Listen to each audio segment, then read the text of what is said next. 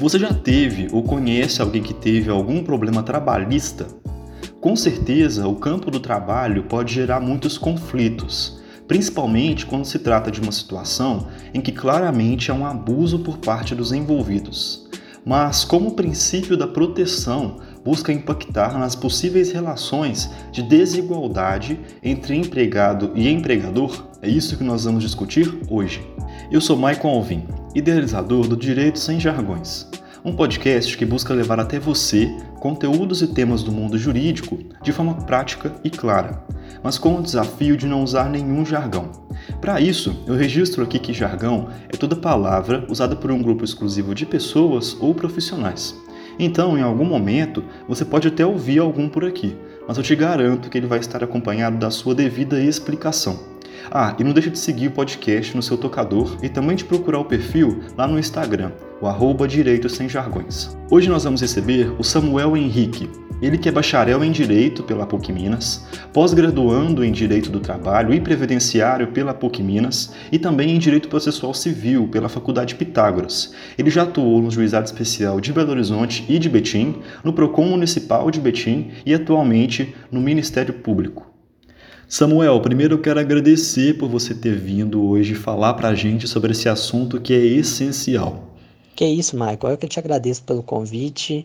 É, gostaria de te cumprimentar, cumprimentar todos os ouvintes e te parabenizar pela ideia do podcast. Eu já tinha comentado com você, né? Mas a ideia do podcast ela é sensacional, ela não é meramente importante e nem meramente legal, embora seja também, mas é uma ideia essencial para nós alcançarmos uma sociedade cada vez mais justa, mais democrática e mais cidadã. Então, é, me sinto bastante honrado de ter sido convidado para fazer parte desse, desse podcast, né, de ter um episódio nesse podcast. Hoje nós vamos falar sobre o princípio da proteção, um tema que tem muita relação com o campo trabalhista. Então, Samuel, para a gente introduzir e começar, o que é e o que busca organizar o direito do trabalho? Michael, antes de responder a pergunta, é, eu acredito que seja necessário eu falar, informar de onde que eu estou tirando as informações que eu vou repassar. Bom, eu estou tirando dos manuais e dos cursos de Direito do Trabalho, dos professores Ricardo Rezende, Carlos Henrique Bezerra Leite e o professor Henrique Correia. Bom, e o que seria o direito do trabalho? Bem, o direito do trabalho ele é uma ciência jurídica e ele estuda as relações jurídicas entre os trabalhadores e os tomadores de serviço, principalmente dando uma atenção especial para a relação de emprego, Bom, e a relação de emprego é aquele trabalho que ele é exercido por uma pessoa física, ou seja, por um ser humano, por uma pessoa de carne e osso. E essa pessoa, ela exercerá o trabalho de forma pessoal, com pessoalidade, ou seja, é, se eu te contrato para exercer determinada função, é você que tem que exercer determinada função dentro da relação de emprego, não podendo se fazer substituir. Também é um requisito da subordinação, que significa dizer que o seu trabalho ele respeita as ordens do empregador. Então, o empregador vai te dizer como exercer aquela determinada função, é, os procedimentos para exercer aquela determinada atividade e você deverá exercer de acordo com os mandos do empregador. É, o, o, quarto requisito, na verdade, seria a não eventualidade, que significa dizer que o seu trabalho ele é prestado com uma determinada habitualidade, com determinada periodicidade. Então, quando você é contratado para exercer determinada função, é, eu te contrato é, já com os dias em que você deverá comparecer, com os horários em que você deverá comparecer.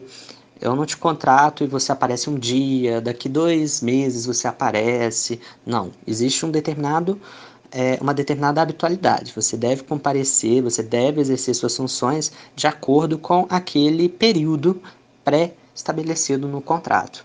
E o último requisito seria a onerosidade, que significa dizer que o seu trabalho ele é prestado, mas aguardando uma contraprestação. Ou seja, você aguarda um dinheirinho no final do mês, você aguarda o seu salário, e aí está a onerosidade. Então, para fechar, a relação de trabalho, o direito do trabalho, ele tutela essas variadas formas de trabalho, mas ele dá essa atenção especial para a relação de emprego. E sobre o princípio da proteção, o que ele é e em quais situações ele se manifesta no nosso dia a dia? Então, primeiramente, eu preciso que vocês, os ouvintes, né, estejam cientes do que é um princípio para o direito. E o princípio no direito ele, ele obedece a três funções principais, né? Ele tem três funções, sendo elas primeiramente uma função interpretativa, ou seja, se você pega a CLT para ler, você deve ler e interpretar a CLT de acordo com os princípios do direito do trabalho. Então você deve ler interpretar a CLT de acordo com, por exemplo, o princípio da proteção, que será abordado é, a seguir. É, a segunda função seria uma função é, de, de, orientação aos legisladores. Então, por exemplo, o princípio da proteção ele deveria inter, é, ele deveria orientar o legislador, a Câmara, o Senado, a aprovar leis que visam é, justamente a proteção do trabalhador na relação de emprego. E a última função seria a função normativa, ou seja, o princípio ele não meramente orienta o legislador, ou ele não meramente serve como uma forma de interpretação da lei, mas ele de fato tem um papel de norma. Então, uma lei pode haver conflito entre a lei e o princípio, e o princípio também deve ser observado nessa concepção. Então, as relações de contrato trabalhista, elas são inerentemente desequilibradas. E quando eu afirmo isso, eu me baseio em quê? Eu me baseio é, em uma relação de trabalho onde uma parte ela é a empregadora, ela é a tomadora de serviços, ela é proprietária dos meios de produção, ela possui geralmente um poder econômico elevado e ela possui a seu favor a subordinação da outra parte aos seus interesses. Ou seja, a outra parte, que é a empregada, é a trabalhadora, ela é, ela é mais suscetível, ela é mais vulnerável a essa relação de trabalho. E essa parte, que é a empregada, é a trabalhadora, o que ela tem para ser vendido, o que ela tem a seu favor, é a força de trabalho dela. E essa força de trabalho que contempla a sua energia, que contempla a sua, o seu tempo, essa força de trabalho ela vende essa força é, para o empregador não é bem uma escolha consciente a, a, relação de trabalho. Por quê? Porque o empregado ele vende sua força de trabalho não porque ele quer, ele vende sua força de trabalho porque ele necessita do trabalho.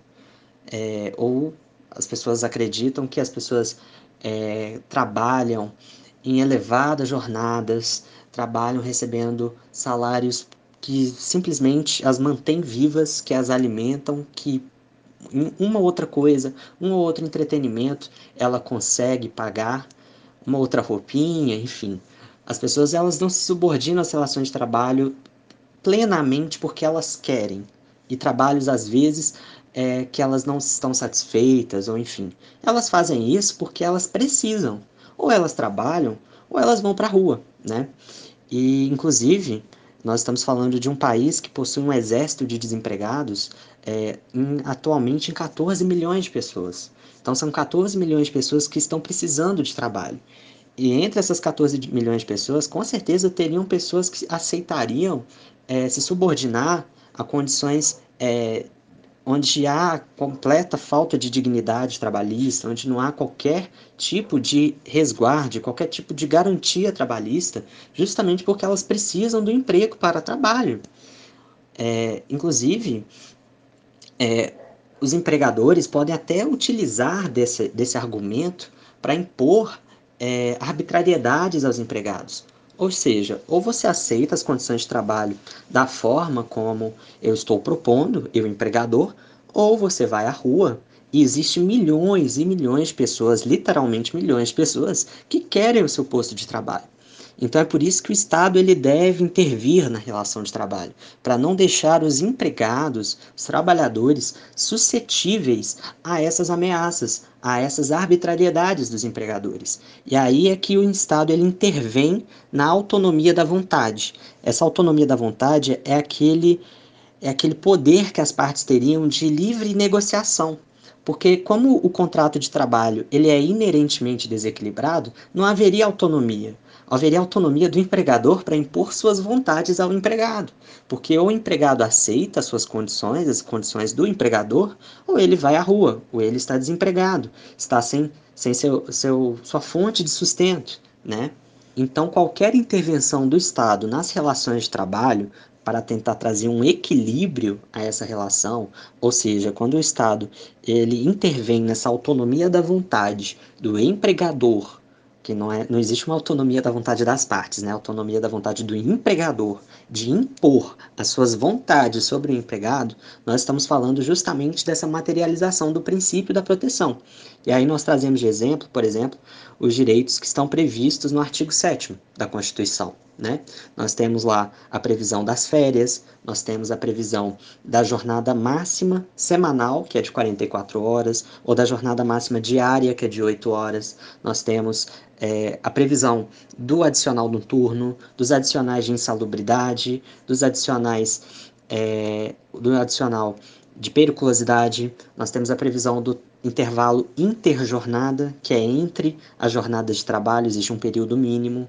É, nós estamos falando do, do intervalo intrajornada, que é aquele que está dentro da jornada de trabalho, ou seja, é aquele de 15 minutos, ou de uma até duas horas, e talvez até reduzida de meia hora, que você tem entre a, dentro da sua própria jornada de trabalho daquele dia, né?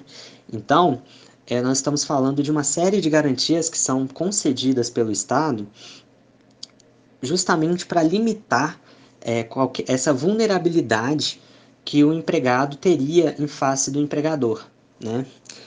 E, inclusive, existia períodos históricos, a gente não precisa pensar muito é, longe quando nós falamos que é, no século passado mulheres recebiam menos do que homens. Né? Exist, é, existia uma permissão, existia uma autonomia do empregador de pagar um salário inferior às mulheres por elas serem mulheres. Né? Nós também podemos voltar em, em períodos anteriores, onde havia a previsão do trabalho infantil, onde, por exemplo, a, a jornada máxima era de 12 horas por dia. Ou seja, não, não restava dia para as pessoas, né? As pessoas não tinham direito a viverem, e quando nós falamos de relação de trabalho, nós estamos falando da vida de pessoas, nós estamos falando da dignidade não apenas dentro das empresas, dos campos, nós não estamos falando apenas de, dessa dignidade, nós estamos falando de uma dignidade da vida da pessoa. Porque um trabalho estressante causa impactos na sua vida, na sua saúde, né, na sua dignidade, na sua integridade, na sua, no seu psicológico. Então, nós temos que ter essa linha de pensamento quando nós falamos do direito do trabalho. E, Samuel, é necessário que se cumpra algum requisito para ser contemplado pelo princípio da proteção? Ou ele está para todos, independente da renda e outros critérios? Maicon, o princípio da proteção era para proteger todos os trabalhadores de forma igual. Não poderia existir essas diferenciações entre trabalhadores, né? Todos são é, de certa forma, fracos nas relações de trabalho. Né? São poucos os empregados que têm uma, uma especificidade tão grande, tão grande, que conseguem ter algum tipo de autonomia para livremente, né, no conceito mais amplo dessa palavra, livremente estipular qualquer condição, ter qualquer condição de negociação com seu empregador, né? Mas, infelizmente, é, a reforma trabalhista ela trouxe significativas mudanças é, para o direito do trabalho. Então, o artigo 444, parágrafo único da CLT, ela prevê uma figura, uma espécie de empregado que ficou conhecido como empregado hipersuficiente. A gente falou do empregado hipossuficiente, que seria uma parte mais fraca nas relações de trabalho, mas aparentemente o legislador da reforma trabalhista acredita que existe um empregado, um trabalhador que tem condições de negociar os seus direitos com os empregadores. E quem seriam esses empregados? Seriam pessoas que possuem o diploma de nível superior e recebem duas vezes o limite máximo dos benefícios do regime geral de previdência, ou seja, que recebe acima de R$ 12.867,14 no momento em que a gente está gravando esse podcast, que é em 2021. Sim, eu fiz o cálculo aqui na minha calculadora. Pois bem, é... e será Será que realmente que pessoas que têm é, diploma de nível superior e que recebem esses salários acima desse valor que eu havia informado, será que essas pessoas têm condições realmente de negociar direitos, direitos assegurados na CLT? Bom, não seria qualquer direito também que poderia ser negociado por esse empregado hipersuficiente, né? que poderia ser cedido, né, na verdade, por esse empregado hipersuficiente. É, felizmente, ainda bem, e ainda nós temos uma Constituição Federal que assegura, no seu artigo 7, diversos direitos trabalhistas essenciais para uma vida digna, que seria, por exemplo, o limite da jornada de, de emprego, que é de 8 horas diárias e 44 semanais. Nós temos o limite, é, nós temos a previsão, na verdade, de intervalo, nós temos a previsão de férias, nós temos a previsão do aviso prévio, do adicional de insalubridade, de periculosidade, nós temos vários direitos garantidos na Constituição. E ainda bem que nós temos, porque senão esses direitos também possivelmente estariam sendo negociados né, por esse legislador da reforma trabalhista. E então, o artigo 611-A da CLT, ela prevê um rol de direitos que podem ser negociados. E esse rol, inclusive, ele é meramente exemplificativo, de acordo com o próprio dispositivo legal. Ou seja, além daqueles direitos que estão previstos no rol, qualquer outro direito previsto na CLT que não esteja na Constituição poderia ser negociado. Então, quando nós observamos alguns dos direitos que podem ser é, negociados por esse empregado hipersuficiente, que tem seu diploma, que tem seu salário, né? É, nós observamos, por exemplo, no inciso 13, a prorrogação de jornada em ambientes insalubres, sem licença prévia das autoridades competentes do Ministério do Trabalho, que inclusive está extinto, né? Foi incorporado ao Ministério da Economia no governo Bolsonaro. Então, é, o empregado pode decidir, decidir nada, né? O empregado pode aceitar a condição do empregador de prorrogar sua jornada exposta a diversos agentes nocivos à sua saúde, por exemplo, em hospitais, né? Também pode decidir sobre enquadramento do grau de insalubridade. A insalubridade ela possui três graus: um mais severo, né, um mediano e um é, com menos exposição a agentes nocivos. E você acredita, sinceramente, que o empregado e o empregador vão acordar grau de insalubridade superior àquele em que o empregado efetivamente está sendo exposto? Obviamente que não. Essa previsão é uma forma de burlar a lei trabalhista, né? E expor o empregado a agentes nocivos à sua saúde sem, no mínimo, o acréscimo salarial referente à alta exposição a agentes nocivos, nocivos à sua saúde, à sua integridade física. Então, olha só a que nível, a que ponto a reforma trabalhista prejudica os trabalhadores, né? E como que o princípio da proteção foi flexibilizado nessas é, é, nessas relações específicas, né? Mas obviamente esse rol ele também pode ser negociado por meio de negociação coletiva, mas aí é um outro assunto, inclusive com esse princípio da proteção, é, tendo uma certa flexibilização, até inexistindo, por entender que a negociação coletiva ela tem uma, uma, um grau de equiparação é, igual, né, igualitário, e, enfim, é tema até para outro podcast. E normalmente nós ouvimos muitas reclamações por parte dos empregadores sobre uma desigualdade e excesso de garantias dadas ao empregado, principalmente por parte do judiciário. Samuel, isso é verdade? E o princípio da proteção seria uma forma de reforçar uma possível desigualdade?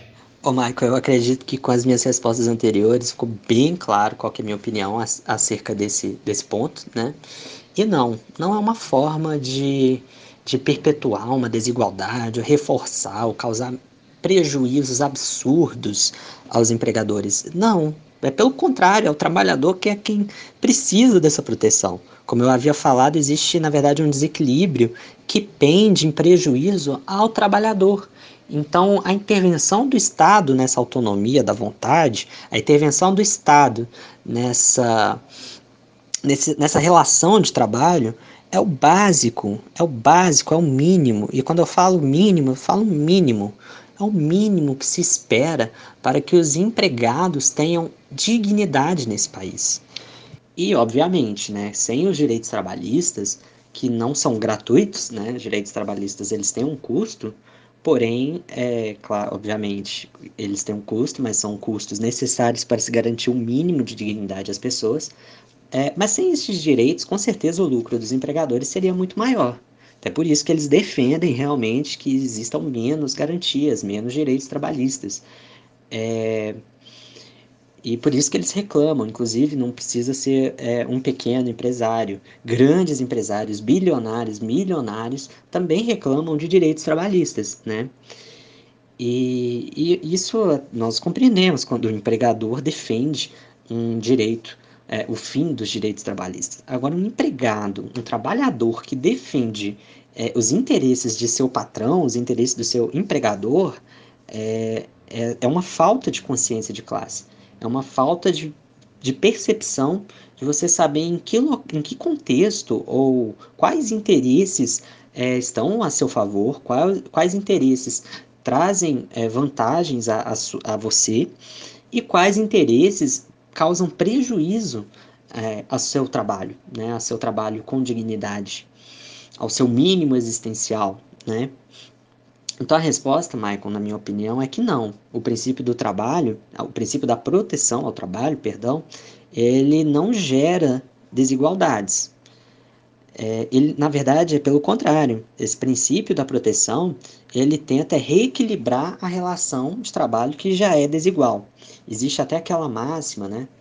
É, que é tratar os diferentes na medida de suas diferenças para se alcançar a igualdade, né? É, eu não sei exatamente se existe algum autor específico que fala essa frase, mas como o podcast Direito Sem Jargão, e isso é uma máxima que é bastante levantada, é, inclusive academicamente, né, mas não somente, é, eu acredito que seja interessante trazer esse conceito para cá, para nós podermos pensar é, sobre essa, esse reequilíbrio das relações de trabalho por meio desse princípio da proteção e por meio da intervenção do Estado nas relações de trabalho. Então, essa seria a lógica do princípio da proteção do trabalho. Seria tratar esses trabalhadores, esses empregados, de uma forma diferente para que eles alcançassem um, uma garantia, garantias que de outra forma não seriam é, concedidas a eles né, nessa relação de trabalho. Nossa, Michael, quando a gente fala sobre poder judiciário na seara trabalhista, é, o impacto que a reforma trabalhista trouxe aos, ao, ao poder judiciário, à justiça do trabalho, é, inclusive correr assuntos sobre a sua extinção, e, por exemplo, até a própria liberdade decisória dos juízes do trabalho, dos desembargadores e até dos ministros do TST foi bastante é, minada. Então, falar sobre esse tema é de uma complexidade gigantesca, mas o que nós podemos afirmar é que é o, é o contrário. A liberdade dos jogadores foi bastante reduzida pela reforma trabalhista e o princípio da proteção, né, respondendo à última pergunta, ele não é uma forma de reforçar a desigualdade, é o contrário, ele, ele tenta é, minar, obviamente, essa autonomia da vontade, mas que de autonomia não tinha nada, entendeu? E não tem nada, né, na verdade, que é o empregador impor as suas necessidades, as suas vontades ao empregado e o empregado aceitar por medo do desemprego, por medo da fome, sabe? Então a reforma trabalhista ela vem com essa proposta de diminuir os direitos trabalhistas, por diminuir essa carga é, do Estado sobre as relações de trabalho e que, na verdade, toda essa intervenção que existia do Estado nas relações de trabalho era justamente para garantir a igualdade entre trabalhador e empregador, sabe? Então, é, quando nós falamos é, de, de reforma trabalhista, nós falamos de uma, de, um, de uma legislação que trouxe diversas alterações que, além das que eu já mencionei, em vários outros assuntos, é estabelecido o acordo individual entre um empregado, não um sindicato, um empregado que sozinho, sem nenhuma condição, né, condição efetiva, vai fazer um acordo junto com seu empregador acerca de é, alguns assuntos que são previstos na CLT, nós podemos até também abordar depois acerca disso, mas, ou seja, é uma flexibilização total é, é, entregar o trabalhador e sua vulnerabilidade aos interesses do empregador, sabe? Então, a lógica é outra. A lógica atual, pós-reforma trabalhista, é outra, sabe? Mas com isso porque eu nem falei da figura do precariado. É, o precariado ele seria um trabalhador que está completamente fora de qualquer proteção ao trabalho. Então tudo que eu falei aqui não se aplicaria a ele nem os direitos constitucionais. Olha só, quando nós falamos é, de entregadores de aplicativo, de de motoristas de aplicativo, nós falamos desses trabalhadores que estão de fora dessa proteção trabalhista, porque eles não têm direito a férias, não têm direito a adicional é, noturno, não têm direito a 13 terceiro, não tem direito a férias, não tem direito a repouso semanal remunerado.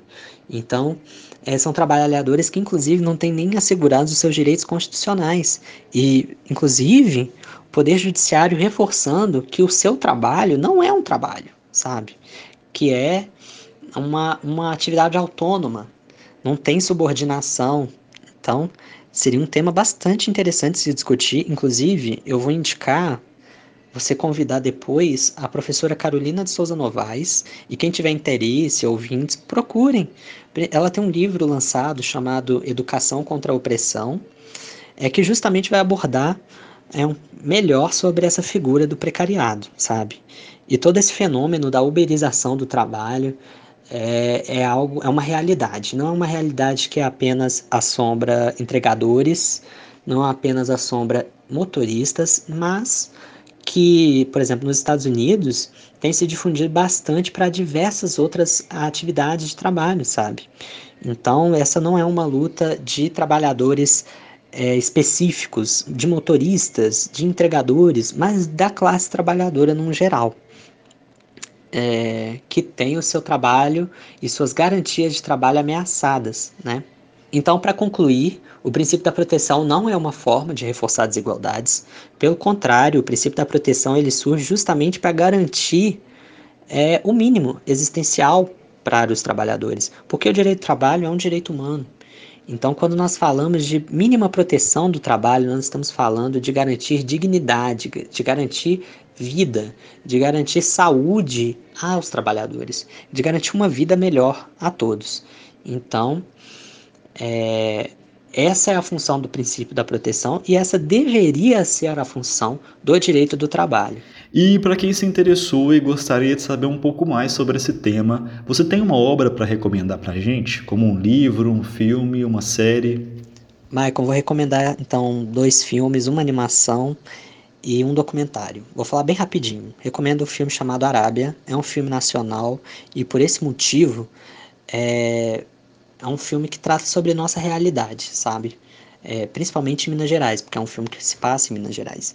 Então, eu acredito que boa parte dos seus ouvintes são daqui, né?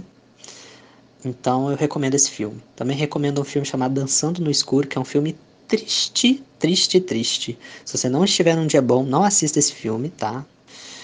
É porque é um filme pesado, é, que não fala exatamente sobre a opressão do trabalho, mas é, ele fala sobre opressão no geral e tem esse, essa, essa parcela de opressão de trabalho e que mostra muito bem o que é a vida de um trabalhador nessas cenas, né? E ao, ao que o trabalhador se submete para atender às suas necessidades, sabe? É, a personagem principal é a Selma e ela é interpretada por uma cantora que eu adoro, que é a Bjork. Depois que você chorar bastante assistindo Dançando no Escuro, você reassiste Monstros S.A., que é uma animação da Pixar, né? Que é uma animação linda, bonitinha, que todo mundo deve ter visto na infância, mas não tinha percebido a crítica que tem por trás dessa, dessa animação. Então eu recomendo vocês assistirem ela também. E um documentário chamado Uberização do Trabalho, que trata desse tema que eu não abordei a fundo, mas que é, é importantíssimo é, quando o assunto é princípio da proteção e aqueles que não estão abraçados pelo princípio da proteção. E por fim, para os ouvintes que quiserem te acompanhar e saber um pouco mais do seu trabalho e dos futuros projetos, onde que a gente pode te encontrar? Maicon, primeiramente eu gostaria de renovar meus agradecimentos. Foi muito bom estar aqui falando sobre esse tema importantíssimo para o direito, né? E eu acredito que é importantíssimo para a vida das pessoas. Eu espero que eu tenha é, mostrado e, e aberto esse, esses temas sobre direito do trabalho de forma é, bem clara e espero que não tenha tido nenhum jargão muito difícil que tenha passado despercebido por mim. É, tentei ao máximo ao máximo não falar nada muito complexo. E e caramba, alguma rede social para me procurarem? Então, eu tenho meu Instagram, que é Samuel H Silva, mas eu não utilizo ele como como um influencer ou como um blogueiro, tá? É só meu perfil pessoal mesmo, mas qualquer coisa, se alguém, algum ouvinte quiser me procurar para tirar alguma dúvida ou algo do tipo, estou à disposição.